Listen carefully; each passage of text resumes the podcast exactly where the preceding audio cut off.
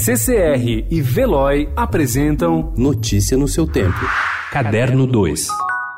Eu e a democracia brasileira temos quase a mesma idade. Eu achava que nos nossos trinta e poucos anos estaríamos pisando em terra firme.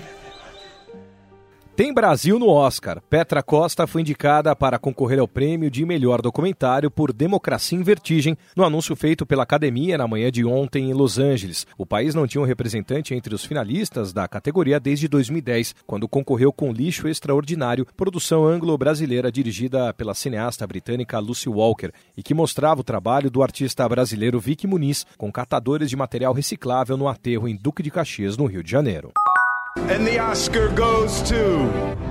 Ainda sobre o Oscar, Coringa, de Todd Phillips, lidera com 11 indicações, entre elas melhor filme e melhor ator para Joaquim Fênix. Três filmes obtiveram 10 indicações cada um, entre eles o irlandês, de Martin Scorsese, produzido e distribuído pela Netflix. Os outros dois foram Era uma Vez em Hollywood, de Quentin Tarantino, e 1917, de Sam Mendes. Surpreendentemente, o sul-coreano Bong Joon-ho também recebeu seis indicações por Parasita, sendo as mais importantes para melhor diretor e filme e melhor filme internacional.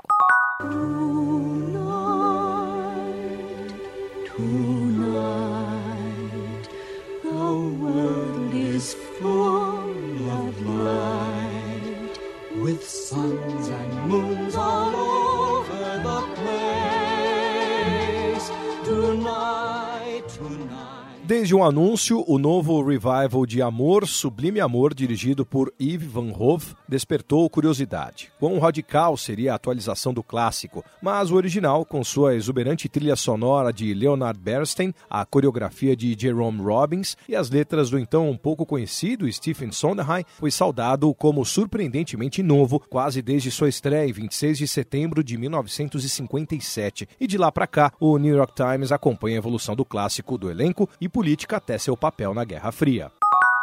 Mais um dia vem, com ele uma mulher vai levantar no rosto água que não deu pra descansar.